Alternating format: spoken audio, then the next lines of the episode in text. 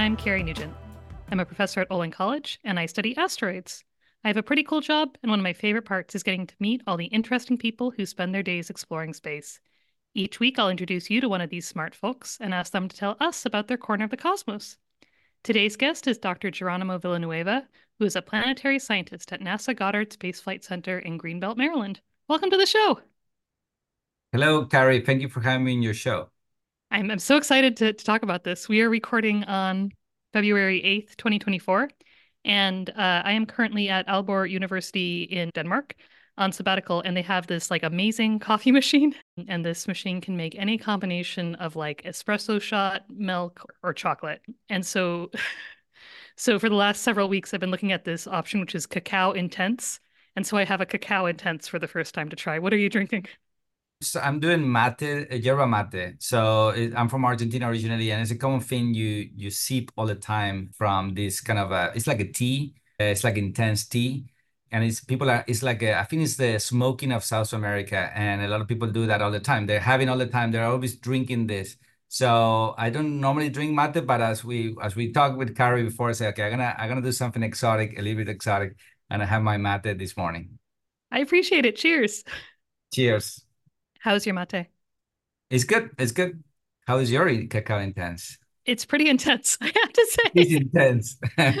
They're not messing around, but it is delicious. It's just like a drink of molten chocolate. So I have no complaints. Wow. It's a little bit of a problem, I think, for me that this is right outside my office for six months. So now we're going to talk about solar system observations with JWST. And I think that most, maybe all of the listeners have heard about JWST um, or at least seen some of its fantastic images. But just in case they haven't, can you tell us what JWST is? Yeah, JWST actually has been for for anything for astronomy in general has been fundamentally game changer. So it's a telescope that started to operate, let's say, one year and a half ago in June 2022. Has been in development for almost 20 years from the concept, and then it materialized. And it's a huge telescope let's say twice, three times bigger than Hubble. And but it's not only the size, which is also resolution, but it's also the, the capabilities in the infrared. That's the main thing. It opens the window in the infrared. We can do a lot of stuff with ground-based telescopes, but then there are some areas in the infrared that we cannot do. So James Webb being a super cold telescope in space allow us to do astronomy as never before. And that's why there's so many for us, for astronomers, has been great because we can, you know, explore things that never seen before. And in just this year and a half, there's been so much to cover that I just want to say we won't cover all of it. But you actually used JWST to observe a plume from Saturn's moon Enceladus. Can you tell us about that? Yeah, so the, the good thing about this telescope, as we are saying, every time you point to something in the solar system that we think we know everything, we make a new discovery. That's a beautiful thing about this, this telescope. And so one of the great things is when this was conceptualized, this telescope, Heidi Hammel was assigned like the solar system expert. And she gave us, she was given 100 hours to do science. And instead of hoarding the hours, she said, I'm going to invite the community to do stuff. And she created this program for Ocean Worlds. So I was taking care of the Ocean Worlds, which is Europa and Enceladus. And we were just giving like test hours, let's say 0.4 hours, see what we get, try all the instrument modes. And we went to Enceladus and we took data and it was beautiful. We we saw the plume. I could not believe it was so easy. I mean, you can see this huge plume that it was. Enceladus was a single pixel in the detector, and the whole image was packed with water. Uh, you not see the plume, but you also see the torus of water behind the moon. It was it was crazy. It's just crazy that telescope. Yeah. And can you talk about the science that you got out of that image? You know, when you think about these ocean worlds, the main thing you want to understand is the, I would call it chemical diversity. When we think about life, habitability, we are looking for sources of energy, we're looking for chemical diversity and the right temperatures and pressures. And we think that in those oceans, things could be interesting, but we don't know much about the chemical diversity. We were lucky with Enceladus because Cassini managed to fly by and took some data, but it was only during that time. So we wanted to get more data with James Webb to see what happens after all these years. So we were looking for water and many other compounds.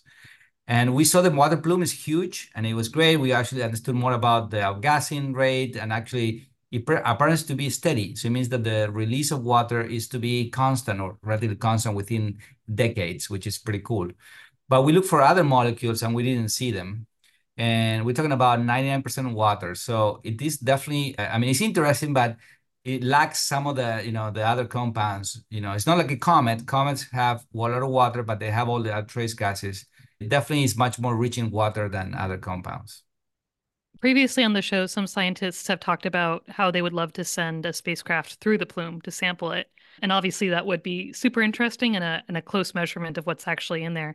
But it is amazing that you can get all this information from a telescope that can also do a ton of other things. And i think that's really cool about this result can you talk about kind of the difference of the information you could get from your image versus the information that maybe something flying through could get? That that is a, actually a great point, and I think all these things are complementary. What I do is remote sensing, what I call astronomy, which is pretty much taking data things from afar, and it give you a glance what's happening. You tend to look for simpler molecules. Let's say you can detect you know water, which is H2O. There are three atoms only. Then you can also look for, you know, methane or other compounds, which are, tend to be smaller molecules, methanol, even though they, they tend to have a lot of atoms, but they tend to be relatively small. If you want to really know, you know, complex molecules, you're looking for, I know, lipids, or you're looking for more complex, you know, amino acids, things like that. It's very difficult to do from remote sensing. So that's when you want to go go in situ. And when you go in situ, you can have these mass spectrometers, and you can have other more, more complex instruments like GCMS, gas chromatographs. And then you can look for more complex compounds. If you ask me, first we do astronomy, we find out where the cool places are to go, and then you send these in situ probes to do these deep studies. They can do probably more sensitive investigations. So I think they are definitely complementary. And, uh, and it's nice that you know, James Webb tells, hey, the plume is there, it's active. So yeah, definitely we'll just go there because by the time you get there, it probably is going to be active. It was not just a lucky moment for Cassini. It should be active for long times. Yeah, because that'd be a real bummer if we sent something and it was not active. Exactly.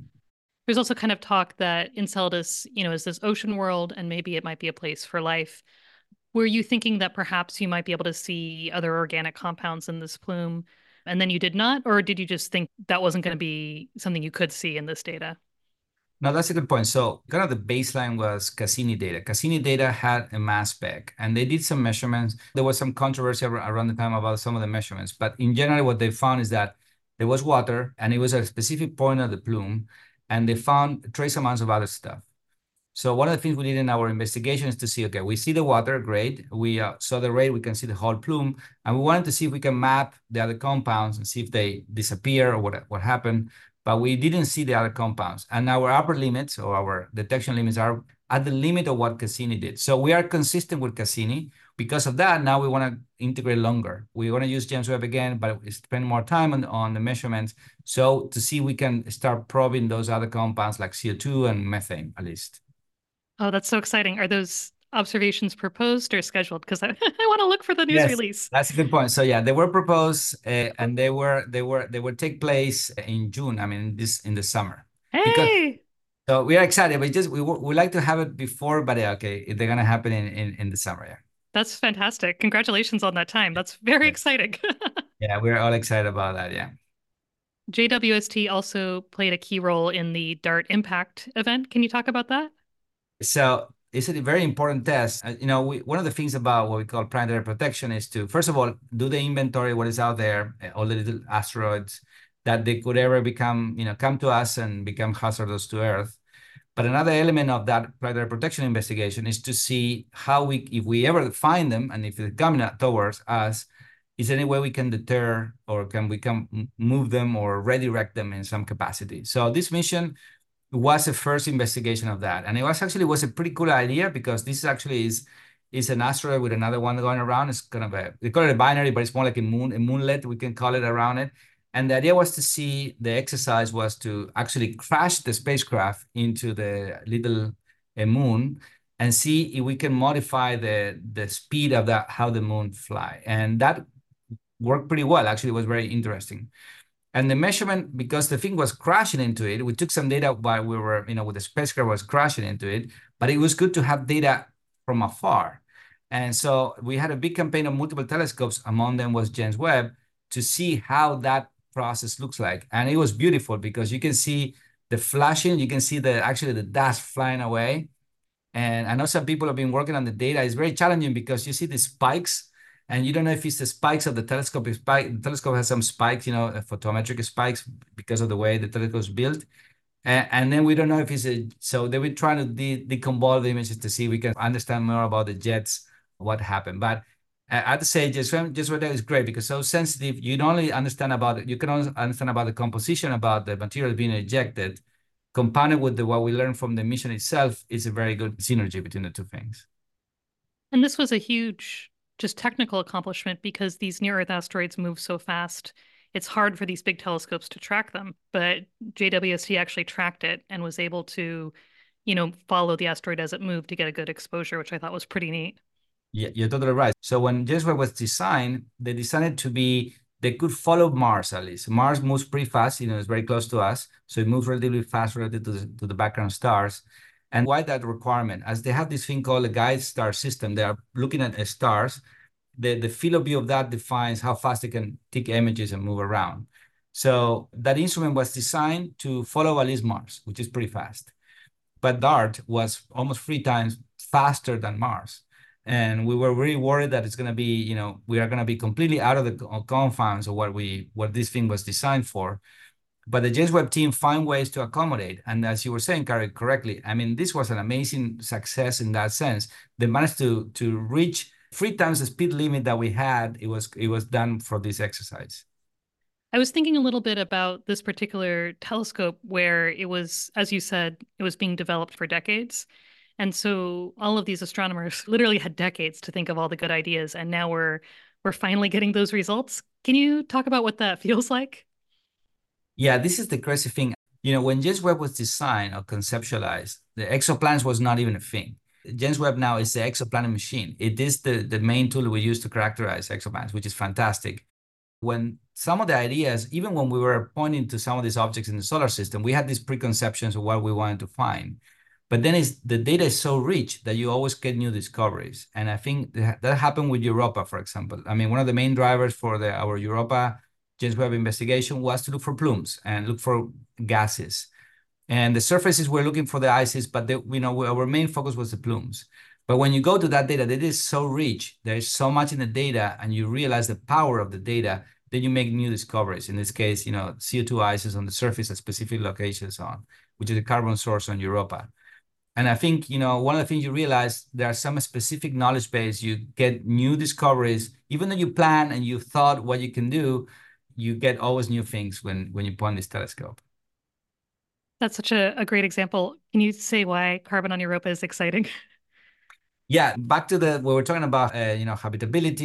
You know, what we think about life. I mean, as we know, life is very difficult to define. Especially we we only have one form of life, which is in our own planet. So we had to be cautious not to make an anthropocentric definition of it. But I mean, one of the things we did learn is that we need an energy source, we need chemical diversity. Mainly what we mean chemical diversity that it has carbon, hydrogen, oxygen, nitrogen, and other things. But at least the CHON chemistry should be diverse and the right conditions and a solvent. In the case water would be a good solvent to all the things to these are the kind of the basic foundations. And in the case of Europa, we we we know it has a crust of ice, water ice mostly, and then we think there is an ocean underneath, and it's difficult to access that ocean.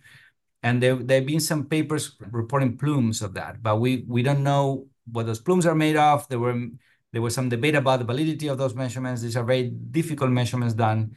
So we said let's let's point James Webb and see if we can detect that. We didn't see the plume, but on the surface we found CO2 ice in a specific form. And why we think it's that relevant? Because again, we, we know water, which is H2O, so water and oxygen is there, but now we found a carbon source. And the, the other good thing is that this ice is not everywhere, but it's in a specific place, which is called the chaos terrain, which is what we call it relatively new terrain. It's a terrain being broken down by probably by geology. So we think that you know maybe cryovolcanism, some something is connecting with the subsurface ocean and it's exposing that ice, uh, which it has rich in CO2. So it's a way for us to infer that that subsurface ocean may have chemical diversity or at least carbon, which we, we know carbon you know, is relevant, important for life as we know it. So that was a very important discovery that came out with James Webb. You know, surprises are really exciting and they make for a good story. But I also know that to get this telescope time, you probably wrote a pretty detailed proposal of saying what you thought you'd see. And I was wondering if you could talk a little bit about maybe the feeling of your prediction being correct. Like, are you always like, "Hi, I did get that right," or are you always like, "Oh, I wanted a surprise"? Yeah, that's that's a great point. so normally astronomers have to apply for time. It's a very competitive process, and sometimes you provide ideas. And I give an example. We we write a proposal. You know, as you saw these beautiful images of Neptune and Uranus with the rings, even Jupiter has rings, and they're so beautiful. And you realize that James Webb is we call it the ring machine. It's a telescope that can point and it will see it rings everywhere. So we well, let's say there's some hypothesis that you know Mars has rings too uh, and the last time they were searched, they were with Hubble. And requires what we call a massive dynamic uh, contrast between the things. So we made a prediction that, you know, if we could detect those rings on Mars, and we asked for time, and we got the time to do that measurement. And that's an example that we went deep into the thing. We didn't detect the rings yet. I shouldn't say that yet, but we are working on a, on a paper about it. But the main thing is that, yeah, you, you make a prediction and then you try to you know, once the data arrives, try to see if we can mimic that, and you get surprises. Sometimes you are close. In this case, we think we beat our prediction, and we're trying to go deeper, deeper. But I think that's the beautiful thing about science. You make a prediction, which is something that you know in advance what you expect, and then you prepare the observations to match that prediction. And it's a very beautiful experience when you get the data. Of course, there are challenges in the data, but that prediction process and that validation of the hypothesis is a pretty nice process in science. Yeah. There was also a discovery that showed water vapor around a comet in the main belt. Would you mind talking about that? So, what is a comet? First of all, a comet we think is a we call them like a protoplanet. It's a it's a, something that it never became a planet. So these are icy objects that we think they were formed beyond uh, Jupiter and Saturn, around you know around between all those planets there, the gas giants, which are by nature rich in volatile species like you know water, methane, all things we tend to be in the form of ice, we think, in that part of the, in the nebula. As you get closer to the sun, the temperature is too high. Water, for example, get is in the vapor form, and it's difficult to store volatiles that way when you form a planet. That's why our planet is a terrestrial planet, mostly made of rocks with a little bit of water. So among one of the, when we study planetary evolution, comets, we think are protoplanets. They were supposed to be aggregating into create something bigger, but they never became big enough to aggregate a lot of material. So they are kind of remnant little rocks made of ice and rock from that part. And then after some gravitational process in the solar system, they were thrown away everywhere around the solar system, create the Kuiper belt and the Oort cloud. Over time, some of them come back to us and they start to pass by and produce these beautiful tails, which are made of this ice is vaporizing one of the debates is that we know those comets and we, we've been studying them very well. We have some ideas about the chemical composition and all that, but there is another type of small bodies, which are the asteroids, which are another, tend to be rocky planets, made, made of rock. They don't have so much ice. And this is the one we're talking about, the asteroids and the, the DART. Well, we think some of those some of those are actually comets or are, have more water or they appear to have more volatiles. We don't know how they came to be. There's a lot of debate about the origin and, and all that. But the problem is that we think they are releasing something and we didn't have the techniques to measure them before. So we pointed James Webb with all the power of that huge telescope, and we were looking for mostly water and, and CO2. These are the main, main volatiles you may see in an object like that. It's, a, it's so beautiful with the telescope like that because you are thinking, well, maybe we see something, maybe we not. And you have to understand, we've been studying this for decades, and we never seen any molecules in those in those objects. And then you point James Webb after a few hours, boom, you see this huge plume of water coming out of the of this object that shouldn't have water at all. And that's why we call it main belt comet because they are in the main belt, and they are very tenuous. There are some objects have volatiles, mostly water, as we saw in this one, and I think if we see other objects that look like that, they behave like that, even if we don't have the power James Webb to point to them and make a measurement, we will be able to say, oh, pretty sure that that little guy has has water. And I think that's one of the learning curve that we learn from that James Webb investigation. And you know, if you can find water in this main belt, maybe it's old, maybe it's different chemically than the the water on Earth. And the nice thing about the main belt asteroids is that it's not too hard to get with a spacecraft. So this kind of opens up other possibilities for future missions, which I think is pretty cool. Exactly. And, you know, there has, as you were saying, there has been a lot of debate about where the water in our own planet comes from. And some the, the main the main running apart they were free mostly one of them is that the comets the other the other outer comets we can call it Oort cloud they deliver water to us there were this idea that asteroids brought it to us or maybe that actually earth got it intrinsically when it was formed and you know the main belt comet it helps to this idea of the asteroids or those objects which are closer to earth they may have delivered and i think as we learn more about their inventory how they got into where they are right now and how much water they could have delivered to earth I mean, it helps to understand that.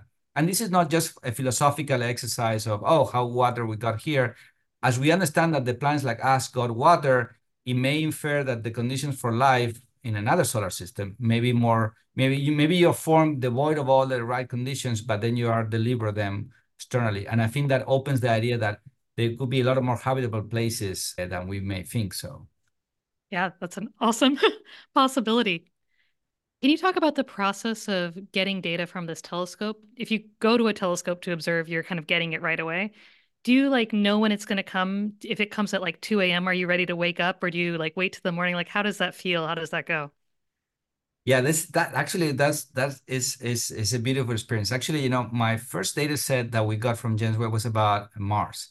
You know, the typical way with astronomers take data, you can actually be in a telescope and you take the data and the files are coming to you, and that's the straightforward most telescopes right now actually work in this what we call queue. They have like a like a like a queue that everything gets taken, and then they give you the data after time. And just where kind of operates that way. Of course, you have much more anticipation of when you get in the data, but you know you know they give you like a block. They tell you in advance it may happen, as we know for Enceladus now, in the summer. So they tell you June, July, for example, and then as you get closer to that date, they say, well, it will happen this week.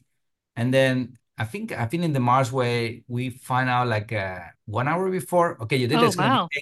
It was like that. It's, like, it's going to be taken at you know or one day before. It was like 24 hours, very very short, close to the date. It's going to be taken at this time. And and the, and the funny thing about this data, because these are data test data, we call it from these objects, it became publicly available in. The, so we don't even get any. They just go to a database.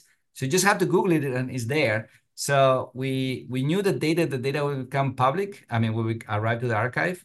So we went to the archive and you know search for Mars, and it was yeah, it was there. And the data initially comes raw. And so what is raw? These instruments take images mostly, and they store them in a very you know difficult to comprehend, I would say, format because these are very you know complicated instruments.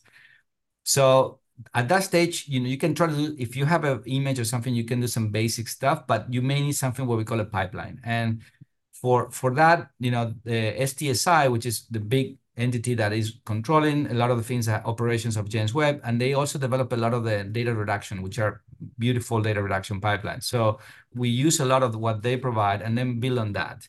So the database, first thing it does, takes the data raw, goes through that pipeline and produce some sort of what we call level one or level two data sets, which are much more accessible to a human, we could call it. And then we can download that data and then we have our own pipelines and stuff. But I'd say that initial pre-processing may take another day. So you may see the raw data, you may need to wait maybe a few hours. You're waiting, refreshing until you get the level one or level two data sets. And then there you can start doing more data analysis on top of that. Yeah. Can you talk about the science outreach associated with JWST? So I think one of the good things about James Webb is that it's an inspiring for a lot of people because you know as we take these images, you know you are rediscovering things that we think we knew already about the solar system, about the universe in general. I think it's a good way to encourage people to go into STEM and to see the value of space research. And, uh, you know, I've been working at NASA. I was in other agencies. I was in Europe before coming here. I'm from Argentina. And one of the things I always appreciate about NASA is that there's a lot of emphasis to communicate the science of these big things. So because we understand that this is paid by the tax system, by the people, we want to make sure that they, they see the value of that. And I think one of the things I appreciate a lot from NASA and STScI, which is the one also handles a lot of the press releases, they had a, a very professional group of people there. They help us as scientists to communicate these complicated measurements in an accessible way. So I think that James Webb done a great job in that. They had an excellent communication office, and I think that helped to you know all the things I've been telling you and some of the things that are you know all the beautiful graphics that appear out there is mostly thanks to them that they took the science that we did and make it in a, in much more accessible manner. And you know, it has always been a passion for me to communicate science. You know, as, as I come from Argentina, it's a long path all the way to get here. That you can you can you know you can communicate, you encourage people to do that, and I think having those materials, communication things, help us a lot to motivate other people from everywhere, also outside the US. Yeah, I have to agree. I think that the JWST outreach has been outstanding. I don't just see the images on my own little curated astronomer social media feeds. I just I see them on the Washington Post and the New York Times. Um, and so everyone's seeing them as well and I think that's fantastic. Yeah. Yeah, yeah. I mean, I have to say kudos to them. I think we can, we can all learn from that. I have to say I've been very happy with the way they they did all this, yeah. Yeah, absolutely. So thank you so much, Dr. Villanueva, for being on the show. And now that we've heard all about planetary science with JWST, we get to hear a fun fact about Geronimo. This is kind of a fun fact. I love space and all the stuff right now, but I never thought that I'd be doing what I'm doing now. So, but I did like computers as an early kid. So when I was, I mean, I think when I was a teenager, I had a software company and I was developing software, actually professional software for hospitals and for eye surgery too. So I used that to pay college. And my objective at that time was to become the Bill Gates of Argentina. That is a fun fact. Of course, uh, that didn't happen, but yeah, that was kind of the idea at the time. That's an amazing fun fact. What happened to the company? Are you still like, is it still on the no, side? I, I, left it and I left it to a person that I was, you know, working with me. So yeah, I a lot of my successes in science have been because I'm a good coder. I've been coding all my life. Yeah, I like coding. I like computers. Yeah oh, that's so great. Thanks for sharing. um, and thanks again for being on the show. This was lovely. Perfect. Thank you, Karen.